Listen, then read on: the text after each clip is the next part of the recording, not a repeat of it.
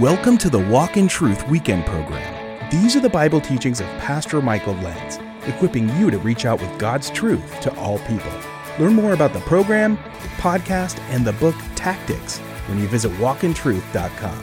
Now, here's Pastor Michael and part two of his second teaching diving into 1 Corinthians chapter 13 about true love. You'll notice that Paul says in verse 1 if I speak with the tongues of angels. Verse 2 if I have the gift of prophecy. Verse 3 if I give all my possessions to feed the poor. Commentators have pointed out that we need to note that Paul is being autobiographical. That is, Paul is applying the arguments to himself. In chapter 11, verse 1, he said, Follow me as I follow Christ. And it is certainly true that a lot of us have seen bad examples of love, in quotes. We've watched people walk out the door. Some of us deal with abandonment issues. Some of us have lived in broken relationships, and now we're trying to understand what love really looks like. And we've heard the world's message, and we've seen it even in the church fail us. What do we do now? Well, Paul says, Look, if I, he applies it to himself, and so can I ask you and me to start with us? We can look at everybody else and question their motives. Paul says, If I speak with the gift of tongues, and I mentioned last week that Paul had that gift, as we see in chapter 14, he spoke in tongues more than them all. But Paul says, if it's without love, if it's not compelled by love, it's nothing.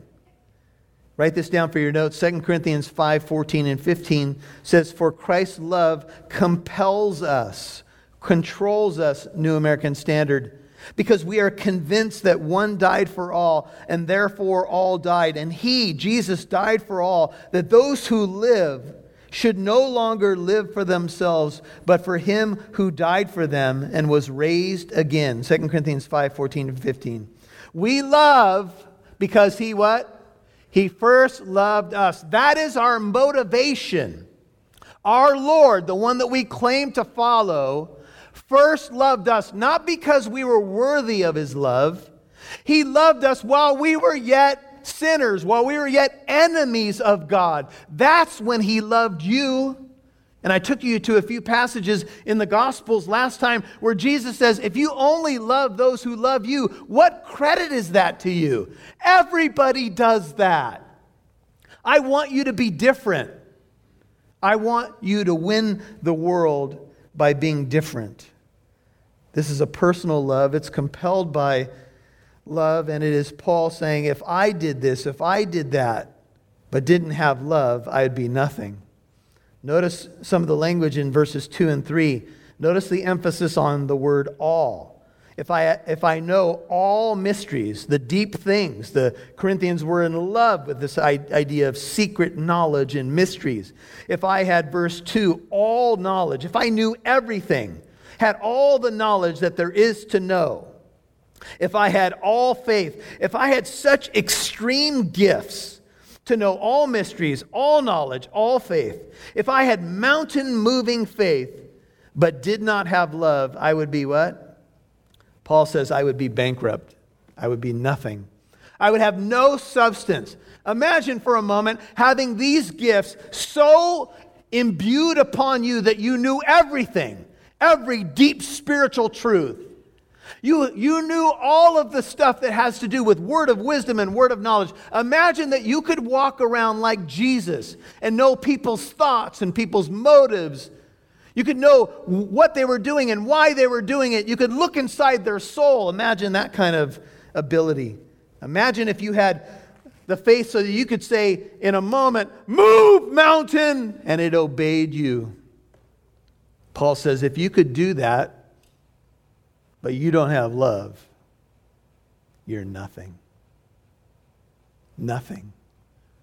Some of us are like flabbergasted when we think about what Paul is actually saying, but that's what Paul has done. He's taken it to the most extreme, hyper spiritual state. Let's say you had these gifts in their fullest abundance, which almost puts you on the level of divinity, but you didn't have love, you'd be nothing. One writer says spiritual gifts minus love equals zero. You're nothing. And that is something that confronts us as we look at this chapter. For Paul, one is something or nothing, listen, only in relation to God. How one defines their existence when it's all said and done, whether you were something or nothing, has to do with your obedience to God and His Word. Because ultimately, God is going to measure the substance of your life, not by your accomplishments, not by your trophies, not by the praise of men. He's going to measure your life by a different measurement. Everybody getting that? God is going to measure what you did and how you lived by what He told you to do, despite the messages that you're hearing from the world. Despite when your buddies say, oh, just throw in the towel.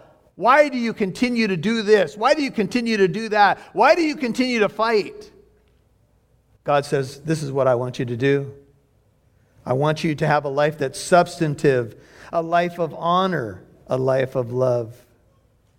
All substance to life, what brings wholeness is love. David Watson writes To love at all is to be vulnerable. Love anything, and your heart will certainly be wrung and possibly broken. If you want to make sure of keeping it intact, your heart, you must give your heart to no one. Wrap it carefully around your hobbies, your little luxuries, avoid all entanglements, lock it in a safe, in a casket or a coffin of your selfishness. But in that casket, safe, dark, motionless, airless, it will change. It will not be broken, it will become unbreakable, impenetrable, irredeemable the only place outside heaven where you can perfectly be safe from all the dangers of love is hell. Close quote. That is a staggering quote. But that's the reality of love. Love is willing to risk Love puts itself out there, but when you're willing to put your heart out there, you risk it being stepped on. And some of you have been stepped on so many times, you've retreated, you've pulled your heart back. you have said, I'm not going there again. And that's understandable, it's very human. But Paul says in verse 3 if I give all my possessions, let's say that I was a very charitable, benevolent person, verse 3. If I gave not some, but what? All my possessions to feed the poor. Uh, one writer says, Charity is all the rage, but what about loveless charity? What if someone is only interested in giving another some money or food for a photo op or for a tax write off? What if someone was very benevolent and had a foundation and feeds the poor, but when you really pull the, the, the veil back, they do it to get the photo opportunity or to get the tax write off. How would you feel if you're on the receiving end of that and you found out that that's why they gave? 2 Corinthians 9 7 says, God loves what? A cheerful giver. God wants love to come from the heart, not out of some mechanical duty, but because we love God. Love desiring humans might say to the pragmatist, who says, Well, at least you got the stuff, you know what? Keep it. If you don't love me, I'd rather be starving. I'd rather be homeless. I'd rather be broke. If you don't love me, the transaction means nothing. What about someone who does a radical sacrifice? Like, what if someone, what if the rich young ruler sold everything he had and followed Jesus? See, when Jesus confronts the rich young ruler, he knows what his God is. He doesn't tell every Christian, aren't you glad? Sell everything you have, give it to the poor, and follow me. All of us are like, that's not sweeping application, is it, Pastor Michael? No, I don't think so. I think what, what the Lord did in the rich young ruler's case is attacked his God. His God was money or mammon. And Jesus said, if you want to follow me, if you want me to be your first love, you got to put away the love of money which is the root of all sorts of evil. Not money, but the love of money. Love elevated on the plane of God, equal with God or above God. That's your issue. What if someone did that? What if someone, verse 3, gave their body, surrendered their body to be burned? The ultimate act, especially in the early centuries of the church, of martyrdom. People burned at the stake for their beliefs. Or, as we've seen, what if someone in a religion blows himself up or flies into a building and becomes a martyr for a religious cause? But if they don't have love, if I surrendered my body to the flame, let's say I did it for uh, the Christian religion, but do not have love, I am nothing. It, every sacrifice must be driven by love, not to score points. Clement reports that believers had given themselves over to the capacity as a ransom for others. Many in the early church gave themselves over to slavery and used money to provide others with food. Literally, this reads If I parcel out my property for food to feed the poor, if I give everything, but it's not done for love's sake, I'm nothing. What if I died in the den of lions? What if I was consumed in the fiery furnace? If I didn't have love, it would be nothing. Verse 3, it says, It profits me nothing.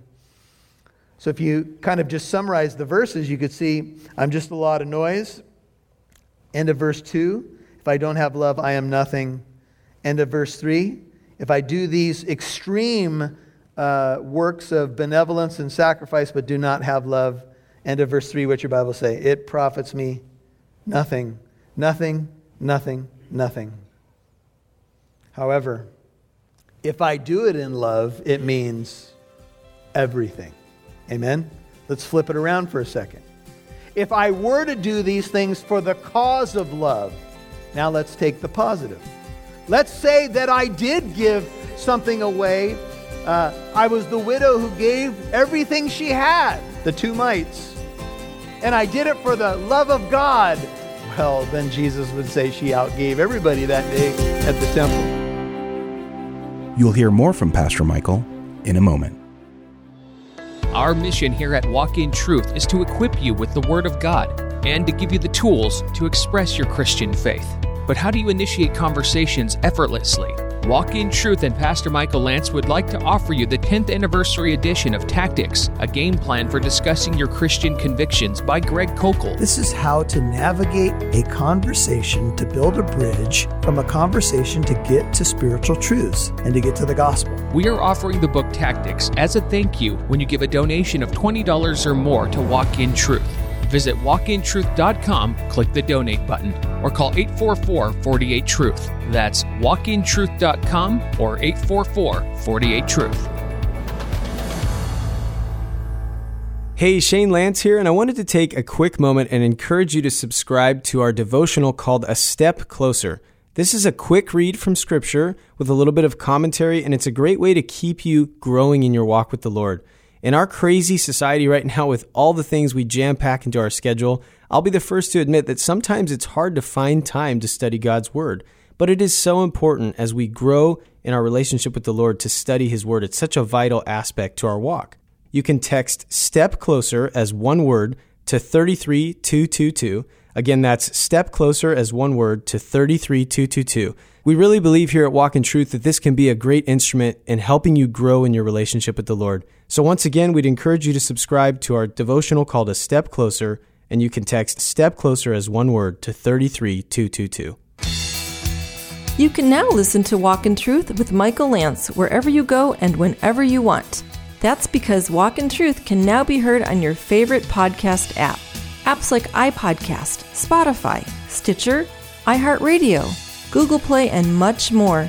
Simply open up your favorite podcast app and search Walk in Truth. Make sure you subscribe so you'll know when a new show is available.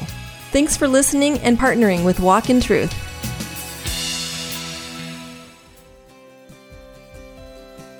Make sure you subscribe to the Walk in Truth podcast, available on your favorite podcast app. Now, back to Pastor Michael Lance, right here on Walk in Truth. If I do these extreme uh, works of benevolence and sacrifice but do not have love, end of verse 3, what your Bible say? It profits me nothing, nothing, nothing, nothing. However, if I do it in love, it means everything. Amen? Let's flip it around for a second. If I were to do these things for the cause of love, Now let's take the positive. Let's say that I did give something away. Uh, I was the widow who gave everything she had, the two mites. And I did it for the love of God. Well, then Jesus would say she outgave everybody that day at the temple. Let's say that I would not recant my faith, and I was, someone said, You need to recant that you believe in Jesus or you die. And let's say that I died, and I did it for the motive of love and honor of my Savior then it's everything. Do you see how heaven measures these things? If my motive was the honor and love of God, it would profit me everything. In fact, Jesus said, I would say, Well done, good and faithful servant. I hear what you're saying. Sometimes how I feel. a man stopped at a flower shop to order some flowers to be wired to his mother who lived 200 miles away. As he got out of his car, he noticed a young girl sitting on the curb sobbing. He asked her what was wrong, and she replied, I wanted to buy a red rose for my mother, but I only have 75 cents, and the rose costs $2. The man smiled and said, Come on in with me. I'll buy, a, I'll buy you a rose. He bought the little girl her rose and ordered his own mother's flowers, and they were leaving. He offered the little girl a ride home, and she said, Yes, please. You can take me to my mother. She directed him to a cemetery where she placed the single red rose on a freshly dug grave. The man returned to the flower shop, canceled the wire order, picked up a bouquet, and drove the 200 miles to go tell his mom that he loves her. You see, tongues without love produces nothing. Gifts of prophecy, knowledge, and faith without love means I am nothing. Give everything pay the ultimate sacrifice, it profits me nothing. I gain nothing of value. But if I do these things in love, it means everything. Now, as I have studied the chapter and thought about our movement through it, I've decided that it's worth us slowing down a little bit. So I'm only going to take us to verse 4 because I'm going to show you the two pillars upon which love is built. And let me remind you that love, agape love, here is not so much defined as it is described. If you're taking notes, love here is not so much defined as it is described, since it is an action. You could even say love here will be personified, described and personified. You could say this is how love acts. Paul do, does um, not use adjectives to describe love, he uses verbs. In fact, 15 verbs in three verses which means love is dynamic and active. It is not something static. We don't have to guess when love is present, we can see it. Paul is not talking about some inner feeling or emotion. He is talking about love defined by action. This is what love does and what love does not do. Let's start in verse 4. Love is what? It's patient. Love is kind. How many of you have prayed for patience before? Raise up your hand. How many of you have decided you are never going to do that again? love, love is patient. Now you pray for others. Pray that the Lord will make others patient, right? I'm not sure if that's a blessing or a penalty, but anyway. love is patient.